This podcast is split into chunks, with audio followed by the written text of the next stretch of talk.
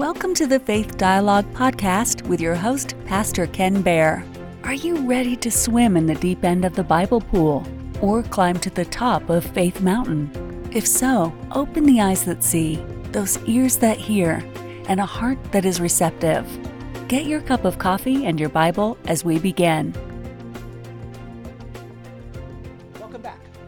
Today we're picking up where we left off and we'll be in the 11th chapter of the book of Acts. Uh, for the past few months, we've been continuing our, our sermon series that we call Unstoppable.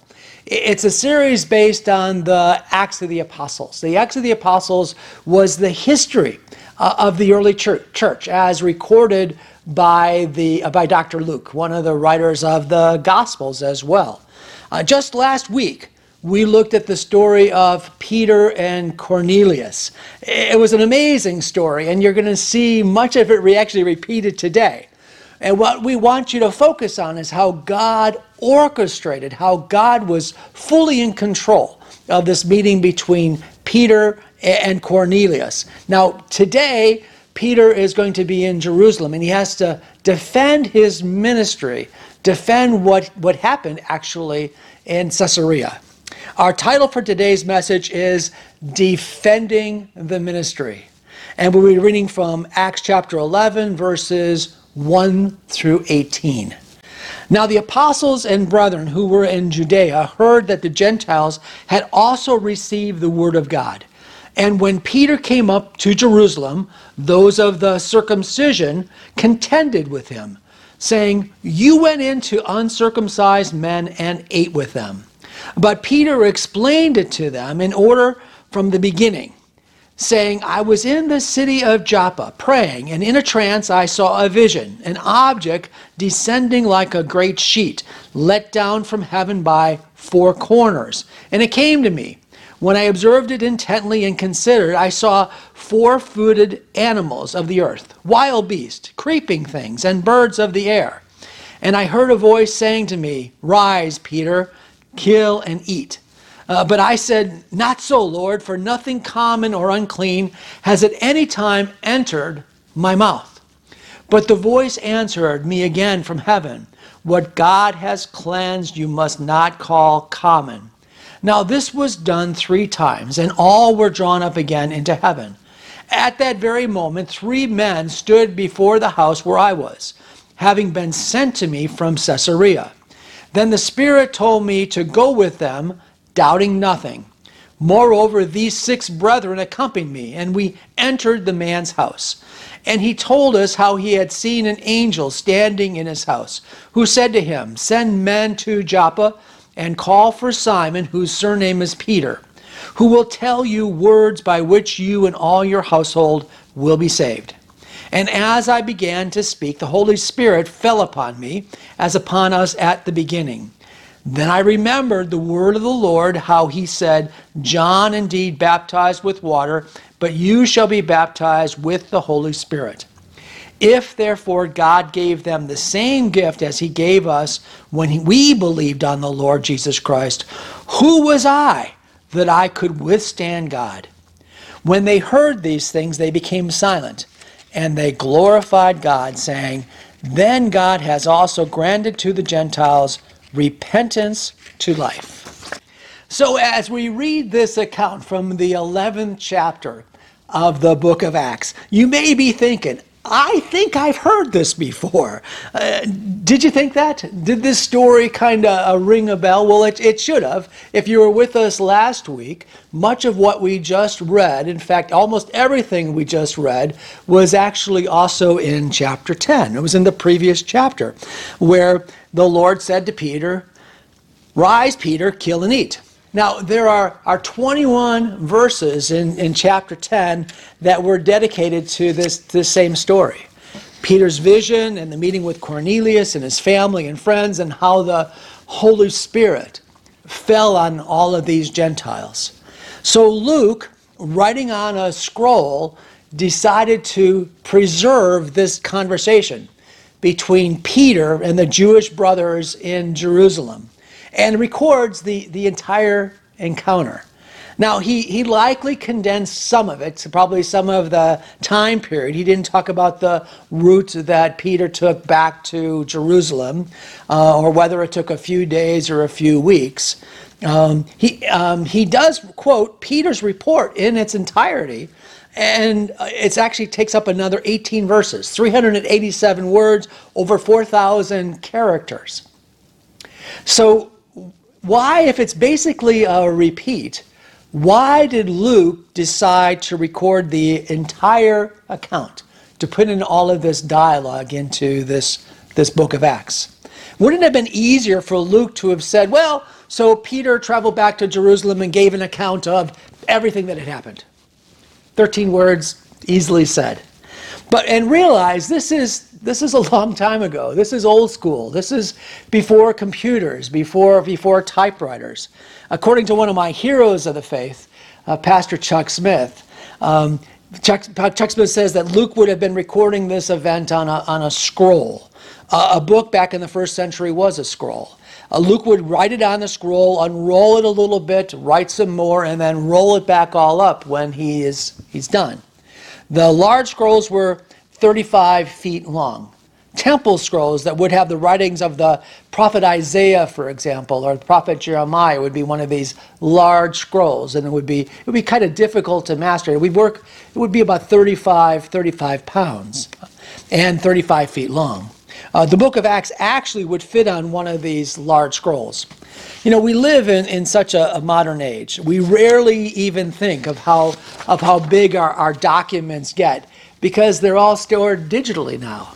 Uh, when I'm preparing a message like the one I'm doing today, I'll go on my computer and I'll grab entire books, books of the Bible, huge commentaries, and I'll uh, control control C and I'll and I'll just copy and paste them into a document for me to work on, rearrange, take those things that I want to be able to have, delete the rest. It's easy today. But it, but it wasn't so for Luke. If, if Luke records this and God wants it recorded twice, uh, that means that it's critically important. You know, if God says something once, it's important. If God says something twice in the Bible, it's like He's waving a flag, trying to get our attention. Uh, you may have a, a, King James Bible, or maybe you remember in the King James Bible, every now and then you'd be reading and it would say something like, Verily, verily, uh, which is actually an old English word for what we would know as truly, truly. And it's mentioned twice like that to, to get our attention. If you've been to court or if you watch uh, uh, TV shows that have a court at the very beginning before the, before the judge walks out, the, the, uh, the um, bailiff will say something like this. He'll say, Hear ye, hear ye. Um, he'll say it twice. The court is now in session and then everybody stands up, everybody gets the attention because the judge is walking into the courtroom. Something important is, is starting. So, what is it about this account of Peter and Cornelius that's so important that God wants to, to wave a flag at us? He wants to make sure that He has our attention. I believe the key is found in not so much the sheet that was let down from heaven, but what the Lord's response is. Let, let me read that to you. It says, Then I observed it intently and considered I saw four footed animals of the earth, wild beasts, creeping things, and birds of the air. And I heard a voice say to me, Rise, Peter, kill and eat. But I said, Not so, Lord, for nothing common or unclean has ever entered my mouth. Peter's talking about these, these animals that are on the sheet, and they're not kosher, uh, they're unclean. But here's the Lord's response, and I think this is key.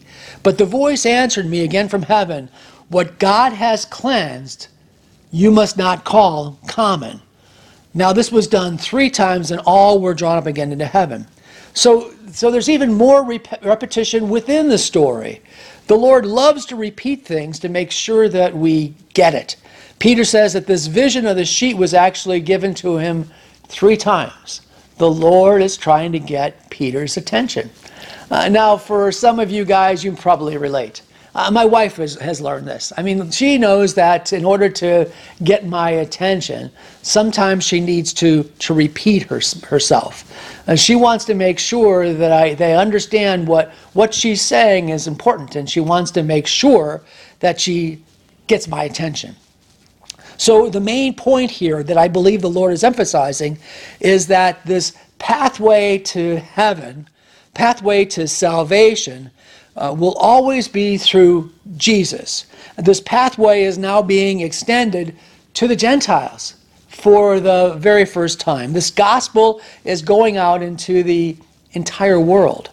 Now, Peter needed to see the vision three times, and he is now telling the story um, to the apostles and the brothers in Jerusalem because this is not something that was expected, even though it really should have been. The prophets and Jesus had given plenty of clues that the entire world was going to benefit from not only the loins of Abraham, but from the ministry of the Messiah. It said that all of the nations would be blessed, and that word nation is the word ethnos, which means to all of the people all of the people, including the Gentiles, not just the, the Jews. So let's look at these verses a little closer and see what else the Lord may be telling us. Verse 1 says, Now the apostles and brethren who were in Judea heard that the Gentiles had also received the word of God. And when Peter came up to Jerusalem, those of the circumcision contended with him, saying, You went in to uncircumcised men and ate with them. Now, Peter likely didn't initiate this meeting, but felt compelled to go back to Jerusalem to explain himself, to defend his ministry. After Stephen, one of the first deacons of the church that was, was stoned by an angry mob, and, and Saul was actually there, there was a great persecution, the Bible says, that broke out against the, the church. At the time, the church was called the Way. The believers were scattered through all the regions of Judea and Samaria. And the Bible says, however, the apostles stayed in Jerusalem. The apostles in Jerusalem would have included Peter. And Peter, had he not been in Joppa, had he not been on a mission from God, would have been there in Jerusalem with the rest of the brothers. Uh, but again, he had called, uh, the Lord had called Peter to Samaria to be able to, to preach and to be able to, to witness to the believers there. I'll go one step further. And I'll step out a little bit on a limb here, but I'll say, had the situation been reversed, and Peter had remained in Jerusalem, and any of the other apostles, uh, Matthew or John or James or Barnabas or any of the others, would have gone to uh, Caesarea, and this account had happened, Peter would be right there with the circumcision. Requiring an answer why these things were done. Why did one of the apostles go into the Gentiles and go into his house and, and eat with them? The circumcision party is demanding to know why they had why Peter had done these things. So so Peter returns to Jerusalem and he's in the unenviable position of having to defend himself in the ministry. Uh, he's an apostle after all. I mean, I thought I thought he was the he was the guy. He was one of the inner three, and Peter finds himself having to defend himself. The scripture says that the apostles and brothers had heard that the Gentiles also had received uh, the word of God. You know, it said that good news travels fast and bad news even faster. You know, we look back from our perspective and we realize what great news this is that God is pouring out his spirit onto the Gentiles. Uh, this is, uh, they're becoming part of the beloved, they're becoming part of the body of Christ, uh, they're part of the community of, of God's grace. However, notice in the next verse it says, Those of the circumcision contended with him, saying, You went into the uncircumcised men and ate with them. Now, this, this word contended uh, is such a polite word. Uh, it's kind of like the way the news today talks about the peaceful protesters. You know, it's, it's, it's, it's covering over what's actually happening here. Contended means much more than just questioning or wondering. For example, in the story of Nehemiah, who went to Jerusalem to rebuild the wall and found that the exiles that had come back to Jerusalem were starting to fraternize and to intermarry with the Gentiles. Nehemiah said, And I contended with them, there's that same word, and cursed them, and smote certain of them, and plucked off their hair, and made them swear by God, saying, We shall not give your daughters unto your sons, uh, nor take their daughters unto your sons, or for themselves. I mean, uh, Nehemiah uh, makes it very, very clear what his intentions are, and this is the idea of contending with some other group. Further, in today's passage, this contention was coming from the party of the circumcision, who would later be called uh, the Judaizers. Now, the word Judaizer comes from uh, the Greek word meaning, uh, a Greek word meaning to, to live according to Jewish customs, to live according to Jewish customs. They're just called Judaizers. Throughout the history of the church, throughout the history of the church where God's grace is, is given out freely to all of those who call upon the name of the Lord. There's always been a group within the church, there's always been a group that always wants it to be grace plus something else. In the case of the Judaizers, it was grace plus all of the Jewish law. Today, it may be grace plus church membership or grace plus baptism, or maybe it's grace plus baptizing a certain way or by a certain denomination. Uh, the early church had a deal specifically, however, with these Judaizers, and we'll come across them again uh, in Acts chapter 15 in a few weeks. And the Apostle Paul will have a few run ins with these Judaizers as well. It is for this reason that the story is repeated twice in its entirety.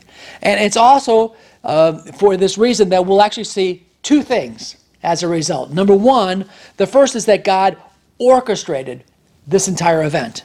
Back in chapter 10, we saw an angel of God had appeared to, to uh, Cornelius, the Roman centurion, and told him that his prayers had been answered and, and that he gave him specific instructions to send men to Joppa to find um, Peter um, and, and to bring Peter back because Peter was going to show them the way of salvation.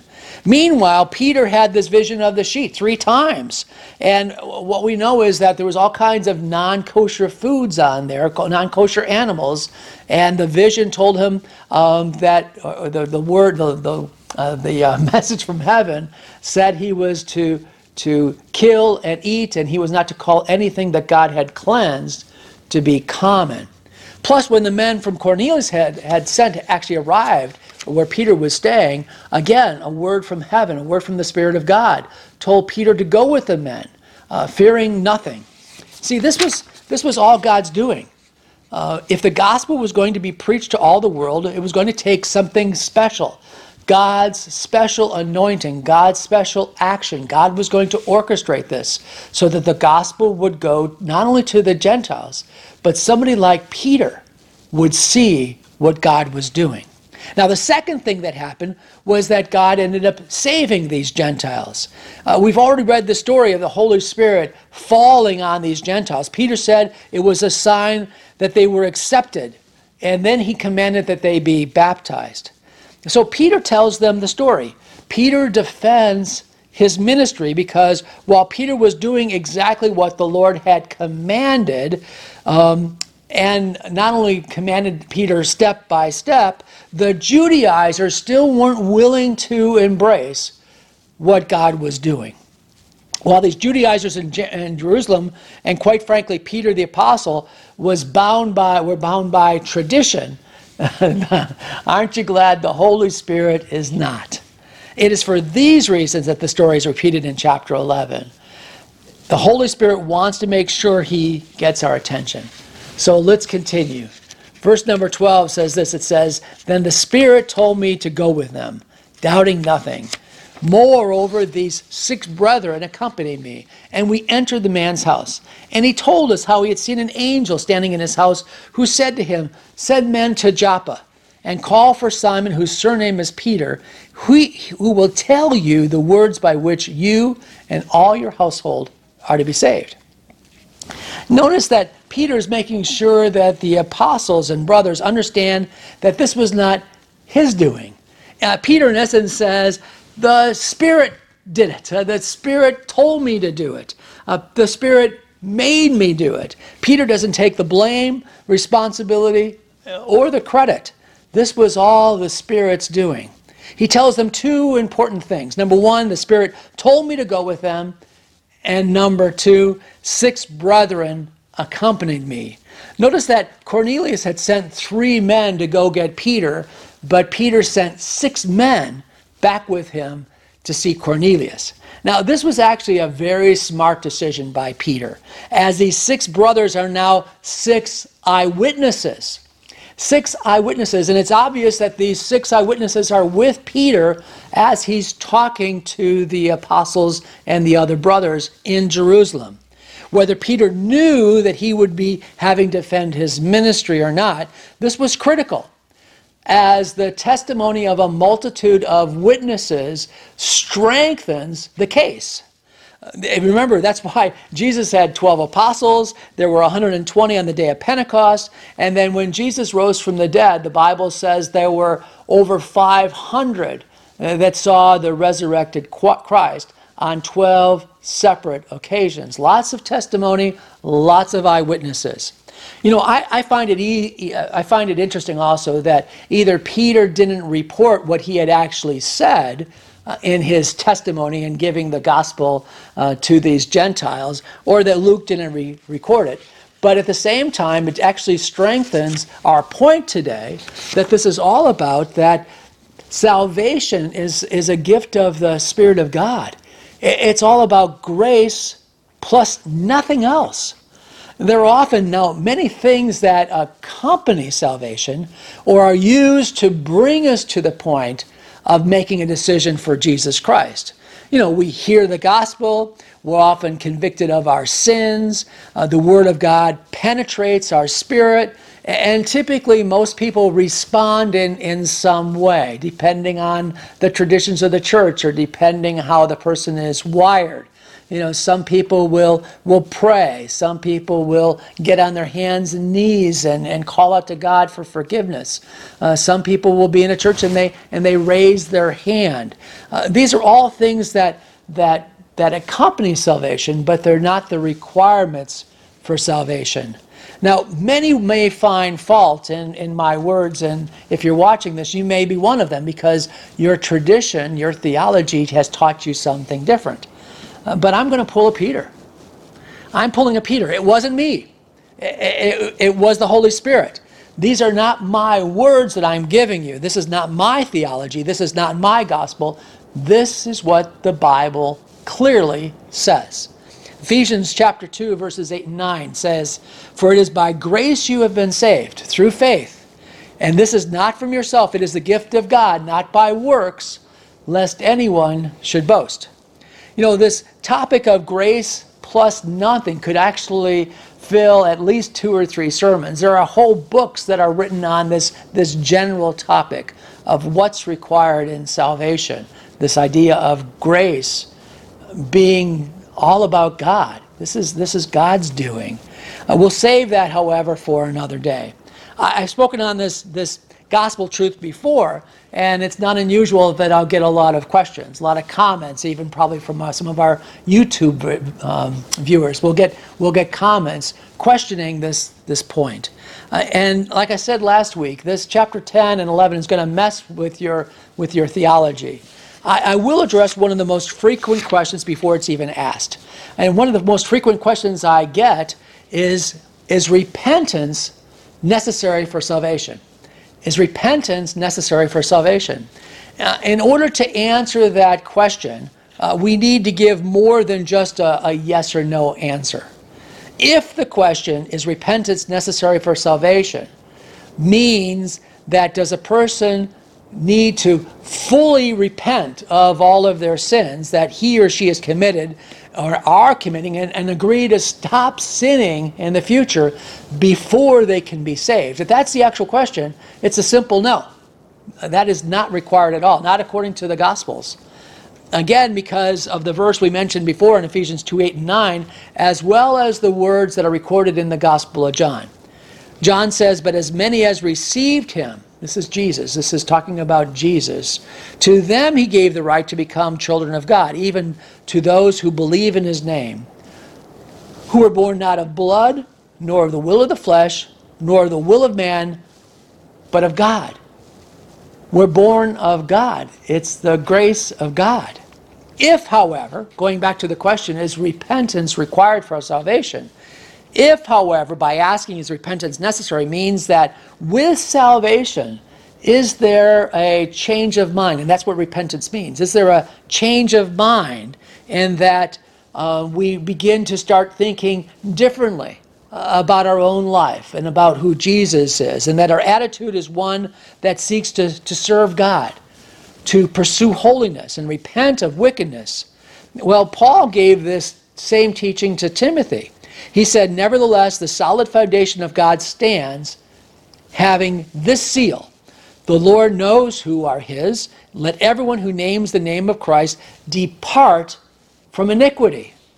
In this way, true repentance is a result of the grace of God and the favor of God, and accompanies a man or a woman when they are when they are saved, when they're made new, when they're made righteous in the in the eyes of God. So let's continue, verse number 15. And, as I began to speak, the Holy Spirit fell upon them as upon us at the beginning. Then I remembered the word of the Lord. And he said, John indeed baptized with water, but you shall be baptized with the Holy Spirit. You know, Peter chose his words very carefully. And as I began to speak, he says, the Holy Spirit fell on them as it was on us at the beginning. You can almost hear Peter saying, It, it wasn't me. The Spirit did it. I didn't do anything. Now let's go back to the Judaizers and remember their objection. The Judaizers said, You went into uncircumcised men and ate with them. Now, Peter was, was very polite in responding to their objections.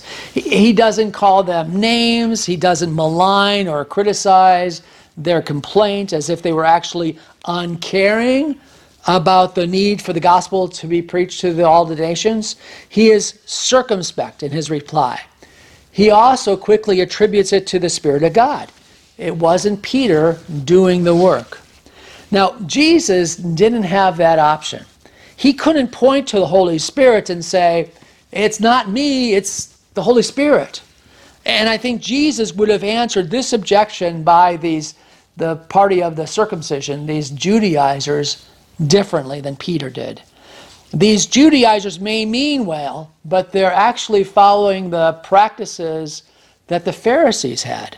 The Pharisees were more interested in the faithful practices of man made religion than the redemption or redemption of a, or the healing of a man or woman. Let me jog your memory a bit and read a little more from the Gospel of Luke. Now, I could have picked any one of a half a dozen, maybe eight or nine different accounts that were very similar to this one. But this account in Luke, I think, speaks directly to the problem that Jesus had with the Pharisees and that Jesus would have had with these Judaizers. Luke chapter 13 says this it says, One Sabbath day, as Jesus was teaching in the synagogue, he saw a, a woman who had been crippled by an evil spirit. She had been bent over double for 18 years and was unable to stand up straight. When Jesus saw her, he called her over and he said, Dear woman, you're healed of your sickness. Then he touched her, and instantly she could stand upright, and she praised God. But, there's always a but, isn't there? But the leader in charge of the synagogue, who was a Pharisee, a Sadducee, was indignant that Jesus had healed her on the Sabbath day. There are six days of the week for working, he said to the crowd. Come on those days to be healed, not the Sabbath. But the Lord replied, listen to Jesus' words, You hypocrites, each of you works on the Sabbath day. Don't you untie your ox or your donkey from its stall on the Sabbath and lead it out for water? This dear woman, a daughter of Abraham, has been held in bondage by Satan for 18 years. Isn't it right that she be released even on the Sabbath? The shamed his enemies, and all the people rejoiced at the wonderful things that Jesus did. These Judaizers were more interested in form over substance. They were more interested in the form than the actual substance. They were more interested in the symbol rather than the reality. And this example that I read, Jesus healed a woman who had been doubled over for 18 years. For 18 years, there was no change of view. She, she could only look down at her shoes. That's, that's all she saw. And Jesus healed her. The miracle not only set this woman free, but clearly indicated that God was alive, that Jesus was the Messiah, that things were good in Israel, that the healing power of God was on Jesus, and that he was able to, to speak the word and it would be done for him. Now, it's not being unfair to the Judaizers. Paul had very sharp words for these Judaizers as well. In all fairness, these Judaizers that Paul talks about probably were not the same that Peter is addressing. They're just called the party of the circumcision. However, it's the same attitude. And not only do we see it in the time of Jesus and Peter and Paul, but too often we see it today as well. In chapter of in chapter 3 of the letter to the Philippians, the apostle Paul says, "Beware of the dogs." Beware of the evil workers. Beware of those who mutilate the flesh. And the mutilation of flesh refers exactly to the concept of circumcision given to an adult, adult male, a very painful um, operation to say the least. Let's continue in today's message, verse number 16. Then I remembered the word of the Lord and how he said, John indeed baptized with water, but you shall be baptized with the Holy Spirit. If therefore God gave them the same gift as he gave us when he, we believed on the Lord Jesus Christ, who was I that I could withstand God? Notice how Peter is bringing into this discussion the, the Word of God. He actually quotes John the Baptist in, in Mark uh, chapter 1, verse 8, and the future opportunity of, of all of us being baptized with the Holy Spirit. Peter wasn't just reporting what he had seen, he was also providing the scriptural and historical context of what was happening. Experience alone doesn't mean you can say, well, this is of God. Some of our experiences are of God, and some are just random experiences. It's the Word of God that tests all things that proves all things. Peter then says, If therefore God gave them the same gift as he gave us when we believed on the Lord Jesus, who was I that I could withstand God? You see, Peter recognized the work of God just as he recognized the same gift, the same type of experience that he experienced on Pentecost, the giving of the Holy Spirit that came experientially that means something was happening, meaning that they experienced it. It wasn't just a wonder, it wasn't just something uh, spiritual. This was also physical. It was a happening. They experienced the Holy Ghost, they, they praised God. Peter said it was the same as they had experienced at Pentecost, likely meaning languages, unknown and unlearned languages, clearly praising God. So let's wrap up this teaching. And actually, the last verse is the, is the best. So we save the best for last. Verse 18 When we heard these things, they became silent and they glorified God, saying, Then God has also granted to the Gentiles repentance of life. You know, often the best response when God does something amazing, awesome, and inspiring the best response is exactly what happened here silence. Just take it in. Now, many people don't like silence. Salesmen have a tendency to, to want to fill the silence. They, they keep on talking, they keep on selling something, they want to close the deal. Even when there's nothing more to say, they keep on talking. Theologians can be like that too. And I'm, i know I'm a little hard on theologians, and actually, my degree is pastoral theology, so I, I get included with the rest of them. But theologians are often like that. They have to have the last word. They want to tell you all the things that you really don't even need to know.